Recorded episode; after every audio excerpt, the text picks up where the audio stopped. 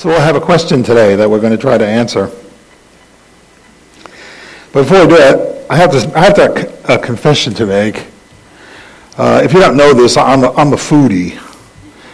And, uh, you know, I studied cooking for, for many years, actually. It all started many years ago. My wife got hurt and couldn't do, couldn't do the cooking that she had been doing for many years for our family. And so I decided, I'm a, if I'm going to do this, I'm going to really learn how to do it. So I, I really did and studied it and, you know, uh, read books and saw TV shows. In fact, my favorite shows on, on TV to watch are on the Food Network, of course. And I, and I was to, and if I was going to choose another profession at this point in my life anyway, it would probably be as a personal chef. Reason personal chef is because I don't want to cook for more than three people at a time. And, uh, but I like to do it. Mostly I like to eat it. So, so it's no, you know, probably no surprise to you. You know, I fantasize about eating all kinds of exotic food, and I've I had the opportunity to travel a little bit, and I've eaten around the world. And uh, although within my, our constraints, I'm not, a, I'm not a bad boy. And uh, but even then, you get to eat some really good things. Depends on where you are. Best pizza place in the world, by the way, is in Assisi, Italy. Uh, right, there's a little shop right in the corner as you come down the hill. It's the best in the world, and I grew up in the Bronx, so I know what I'm talking about. So, uh, so food, you know, like almost nothing else, invokes deep memories and emotions. I'm sure all of us have some favorite food, something that reminds. My mother used to make this stuffing at Thanksgiving. Whenever I Whenever I taste it, I see my mother's face. And I'm sure you have memories just like that about food. So, food can do that, invoke deep memories and emotions, create moods of happiness and contentment. And of course, we all know that food is a big part of the culture right here at Simchat Yisrael. We have the craziest Oneg Shabbat of anywhere in the country. I've been to many of our congregations. Nobody does what we do on Shabbat. So food is a really important thing, would you say? So, for a foodie, the words from this week's Torah portion are a bit of a downer, I have to say. In Leviticus chapter 11, beginning in verse 2, it says, Speak to the sons of Israel, saying, These are the creatures you may eat from all the animals that are on the earth. Whatever divides a hoof, thus making split hoofs, and chews the cud among the animals, that you may eat. Nevertheless, you are not to eat of these among those who chew the cud or among those which divide the hoof. The camel, for though it chews cud, it does not divide the hoof, it's unclean to you. Likewise, the shafan, which is a rodent-like creature, for though it chews the cud, it does not divide the hoof, it's unclean to you. The rabbit also, for though it chews cud, it does not divide the hoof, it's, un- it's unclean to you. And the pig, for though it divides the hoof, thus making a split hoof, it does not chew cud, it is unclean to you. You shall not eat of their flesh nor touch their carcasses. They are unclean to you. Like this. Can't eat that, can't eat that, can't eat that. Maybe you don't want to, I don't know. But here's the deal. Not kosher, sorry, you're out. Now, listen. Again, you may not want to eat some of those foods, but if I did, I bet you I thought a bunch of them were tasty. Just being, uh, just being who I am, just knowing a little bit about food. Okay. So what can we eat? Let's talk about what we can eat. We can eat things like this. Okay. Now I want to I want to point out a couple of things to you on these uh, in this. Not for, listen. Here's the deal. The Jewish people invented gout. Okay? So we can, we can eat this stuff. We can eat chopped liver until your, your heart's content. Okay? And, you know, all right, salmon's not so terrible. It's pretty good for you, nice fatty food. But that's, that's uh, you know, chicken fat right there, right? Oh, yeah, stuffed derma. Oh, yeah, baby. Stuffed derma. You can eat that. So this is, this is edible. These things are kosher. But that thing down in the corner there, you know what that is? That's locusts. That's kosher. Now, not for nothing. You know, this is kosher, but those other groovy little things on the other page, they're not kosher. These guys, no, not kosher. So I have a question. Okay. So I have a question. Why is it that God seems like such a party pooper? It's just food, right? Eat this, not that. It doesn't make any sense. So what is it? We have, a, we, have a, we have an important question here to ask, really, if we're being uh, rational and sensible about it. So in Judaism, there are times, there are, there are times commandments for which there is no logical explanation. Nevertheless, we do them for the reason that God told us to do so, and we trust Him. These are the chuchot. A chok is one of the commands that God gives to us for which there is no particularly logical reason, yet we do them nonetheless. It's not a mishpat, not a mitzvah, it's a chok. And we do them because the Lord says that we should. So, for instance, in this week's, this week, uh, uh for, for instance, this week is Shabbat Parah. And the Maftir reading is about the commandment of the red heifer. So let's see if we got that red heifer up there. A red heifer, red bull instead of a black one or something else. And it says, sacrifice the animal and burn it up. Uh, uh, we sacrifice the animal, burn it up, and preserving the ashes for use in making things ritually clean. However, the person who gathers the ashes of the burnt heifer becomes ritually clean. It says this Now, a man who is clean shall gather up the ashes of the heifer and deposit them outside the camp in a clean place. And the congregation of the sons of Israel shall keep it as water to remove impurity. It is purification from sin. The one who gathers the ashes of the heifer shall wash his clothes and be unclean until evening. Now, wait a minute.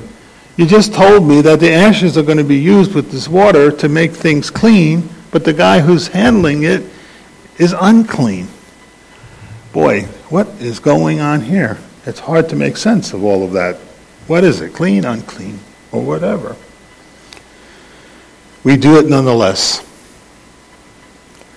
So sometimes we do the command simply because God asks us to do so. And it starts with some words that we spoke at Mount Sinai. After God had given the Torah to our children, and Moses, Moses, uh, uh, uh, Moses came down from the mountain and told our ancestors these things, we said, Na'aseh venishma. Na'aseh venishma. We will do and we will hear. So Na'aseh then means that we will do what God commands. And venishma means we will try to understand it. It is our goal to understand these meanings, even though they may make no logical sense to us. Nevertheless, there is a reason that God commands these things of us. He is not a senseless God. He is a God of intellect and order and reason too.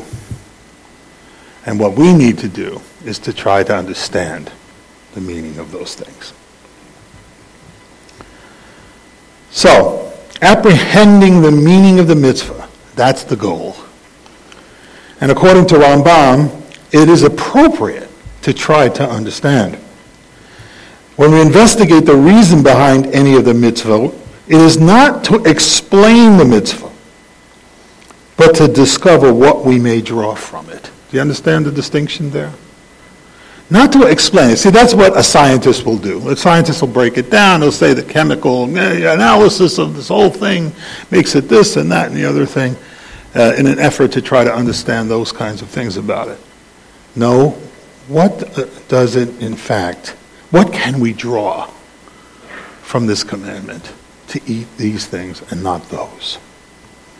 So let's try to do that. It says, when we do this, we elevate the mitzvah from a mere physical act to one that makes a significant spiritual impact on us. If one experiences a spiritual awakening, he must concretize it if it is to have any permanence, the Rambam says. And as it says in the book of James, faith without works is dead. So we have to know why we're doing something. We put a tallis on why. There's a reason for it. God did command it, yes, but there's a greater reason than, well, greater, that's the wrong word. There's, a, there's more of a reason than just God said to put a scarf on. So we make the effort to know why so that our faith is enhanced, our spiritual experience of the thing is greater. But know this that works without faith is incomplete too. So doing a mitzvah without true intentionality, based on a sense of the meaning of the act, is not valid either. So if you're putting on a tallis, for instance, if you're a Jewish man and you're putting a tallis on and you don't know why, take it off. Just take it off. We need to know why we're doing these things. In the, in the Gospel of Matthew, Messiah Yeshua, criticizing the Pharisees, said, The scribes and Pharisees have seated themselves in the chair of Moses. Therefore, all that they tell you to do, do and observe, but do not do according to their deeds, for they say things and do not do them. But they do all their deeds to be noticed by men, for they broaden their phylacteries and lengthen the tassels of their garments without any uh, sense of what it's supposed to mean, I guess, is Yeshua's point. And so, again, we must do what we do because God commanded it, make every effort to understand why understanding the why is important. So do a mitzvah without any sense of its true meaning can leave us feeling unsatisfied, maybe even confused, and may ultimately result in us not only uh, in not fulfilling the mitzvah at all. So then we must do our best to understand that the mitzvot have spiritual impact on our lives, and that it is important as performing the act itself. All right. We to know why. So I need to know why I can't have frog's legs. Okay, what's the point? I hear they taste like chicken. Well, one of, one of the reasons for kashrut. One reason, again, this one is given by Rambam. And by the way, he was a physician, he was a doctor, so maybe he was in a position to know, I guess. He said that the laws were given for health reasons. How many of you have heard that one? That it's the, the Torah, it's, it's health reasons. You know the. Can I go back to that chopped liver and the, and you know and the schmaltz and uh, you know? Eesh. I told you we invented gout. Don't tell me about you know we. I think we're at top of the row of heart attacks too. Um, I'm not sure that's the reason. I don't think that's the reason at all, by the way. So I've heard this argument, but there are many authorities who argue against it, and for good reasons. Let me give you a couple.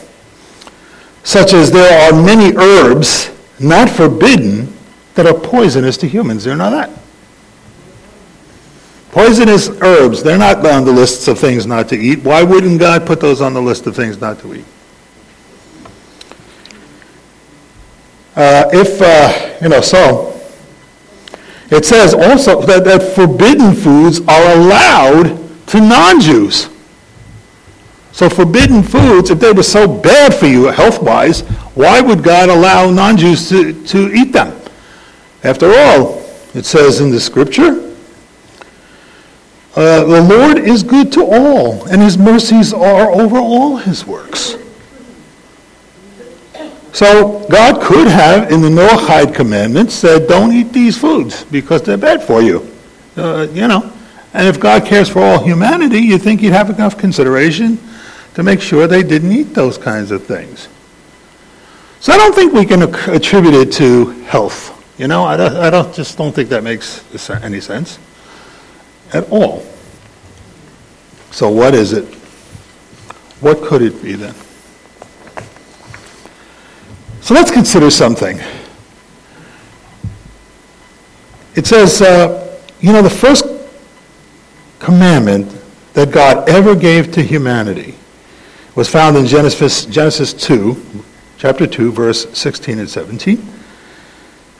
The Lord commanded the man, saying, From any tree of the garden you may eat freely, but from the tree of the knowledge of good and evil you shall not eat, for in the day that you eat from it, you will surely die. The very first commandment that God gave to humanity was about what we stick in our mouth. So clearly, this is a very, uh, this is a primary kind of concern, don't you think? We all, we're so casual about food because we eat so often that we don't think much about it.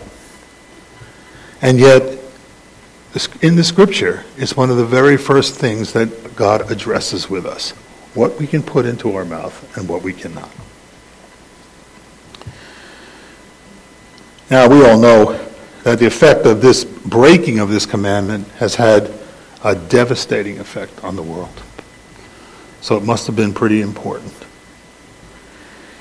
In the Midrash, it explains some of the effects as a new awareness that dawned on Adam. At the moment of truth, he realized how powerful a current had now been unleashed. He knew that he would eat the forbidden fruit again because food and its pursuit were now an intrinsic part of his nature. Thus, it was through eating that man emerged from Gan Eden into the darker world of sinfulness. Through eating. No wonder then eating is important to God and what we eat. And interestingly, if I could turn to this next slide, it's no coincidence then on the night that Israel was redeemed from Egypt, the first command given to us as a nation had to do with food. Consider this portion from Exodus 12. It says, Speak to all the congregation of Israel, saying, On the tenth of this month they are each one to take a lamb for themselves, according to their father's household, a lamb for each household. Now, if the household is too small for a lamb, then he and his neighbor nearest to his house are to take one according to the number of persons in them. According to what each man should eat, you are to divide the lamb. Your lamb shall be an unblemished male, a year old. You may take it from the sheep or the goats. You shall keep it until the fourteenth day of the same month. The whole, then the whole assembly of congregation of Israel is to kill it at twilight. Moreover, they shall take some of the blood, put it on two doorposts on the lintel of the house in which they eat it and they shall eat the flesh that same night roasted with fire, and they shall eat it with unleavened bread and bitter herbs. The first commandment the Lord gave to us about what we put in our mouth. So, what is this about? When God brought into being his new humanity, when he selected us from all the peoples of the earth, the redeemed people we would be. The first instruction he gave to us had to do with food. Thus, our initiation into a, being a holy nation began with holy eating. Achilat bekedushat. This is the concept. Achilat bekedushat. This is where the, the heart of kashrut. Holy eating. And we see here a basic function, not only of this mitzvah, but of all mitzvot. It, it is to sanctify every act of mankind, to make everything holy. And of course, what's more basic to the human condition than eating? We learn that man is made from the stuff of the earth and yet within him is something of the divine as well, right? God made us out of the dust of the earth and breathed into us the ruach of life. It's the divine part that sets us apart from the animals. So we eat, and it sustains not only the part made up of, uh, of the things of this world, but the divine part as well. Man then can eat merely to satisfy the earthly appetite or he can seek to nourish his soul as well. As it says in the Proverbs, chapter 13, the righteous eats to satisfy his soul, but the stomach of the wicked shall be in want. When we seek only the satisfaction of our flesh, we will always come up lacking. But if we see eating as a holy act, something which we, uh, in which we bring kedusha into the world, it can bring joy and contentment. Have you ever thought of it that way? That when we eat, it's a holy thing. Whatever we do, we're to be bringing holiness into this world so that one day, holiness that which is clean will overcome that which is unclean. That's what it's all about. So when God designates some things as clean and some things as unclean, that's our cue. That we are to eat as holy as we can. Now, it's a common notion in the tradition that a, a person's table is to become like an altar of sacrifice. And it has the high dignity of purifying him and atoning for his sins. Remember, when the Talmud, when, when, when the, let me just show you a picture. In the sanctuary, in the holy place, before the Holy of Holies was a table. And on that table was 12 loaves of bread and a cup for libation, for, for a, a, drink offering. When the, when the, when the uh, temple was destroyed, the rabbi said, How will we sanctify God? That bread is called, by the way, the bread of the presence, or the bread of the face. Lechem panim. The bread of the face.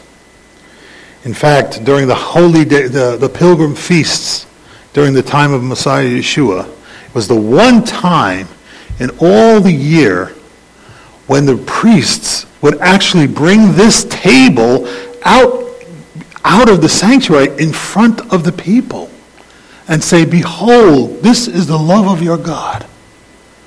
That was never done at any time. It was considered a sacred and sanctified thing that couldn't be seen by the people under normal circumstances. And the rabbis rationalized that this was done because it says, uh, uh, because in the scripture it tells us that three times a year we are to go up to see the face of our God. If you read the Hebrew in its, uh, in its, um, in the original language. And so here the the face of the people, the face of God, if you will, a symbol of the face of God, is shown to the people. Later on, this tradition became that each man's household, his table was an altar to the Lord.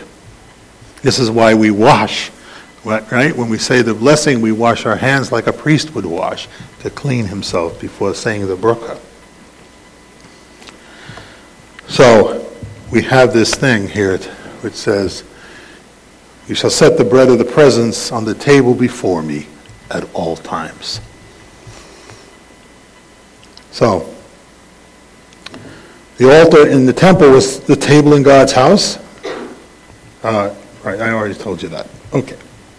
So now the temple is no longer in existence. The table at which each of us eats must become an altar, a table at which God is present. So, in no greater way is this true than when we gather at the Lord's table, as we'll do today. So, oops, let's go back. So, that table is set. In no greater way is this true than when we gather at the Lord's table, for indeed the Lord is present there with us. When we partake of the Lord's meal, we are indeed participating in akilat bekedushat, in holy eating. At the table we, at this table, most especially, we bring holiness into the world. So if I could get some help in bringing the uh, table over. As we do each month, we celebrate Hazikaron or the Zikroni, however you want to pronounce that. uh, where we share from the Lord's table in Akilat Bekedushat. Perhaps now we understand a little more why, why kosher. Now maybe all the intricate rules of kashrut escape you, elude you, they elude me, and I have books on the subject. But the heart behind it is the notion that in it we are eating in a holy way, bringing sanctification to the most mundane of things into this world. But especially at this time, when we share uh, in these elements which, and what they represent to us, we remember something of the Messiah. It says, For Messiah, our Passover also has been sacrificed. Therefore, let us celebrate the feast not with old leaven, nor with the leaven of malice and wickedness, but with the unleavened bread of sincerity and truth. As we participate in Achilat Bekedushat, we understand that we are bringing holy things into the world.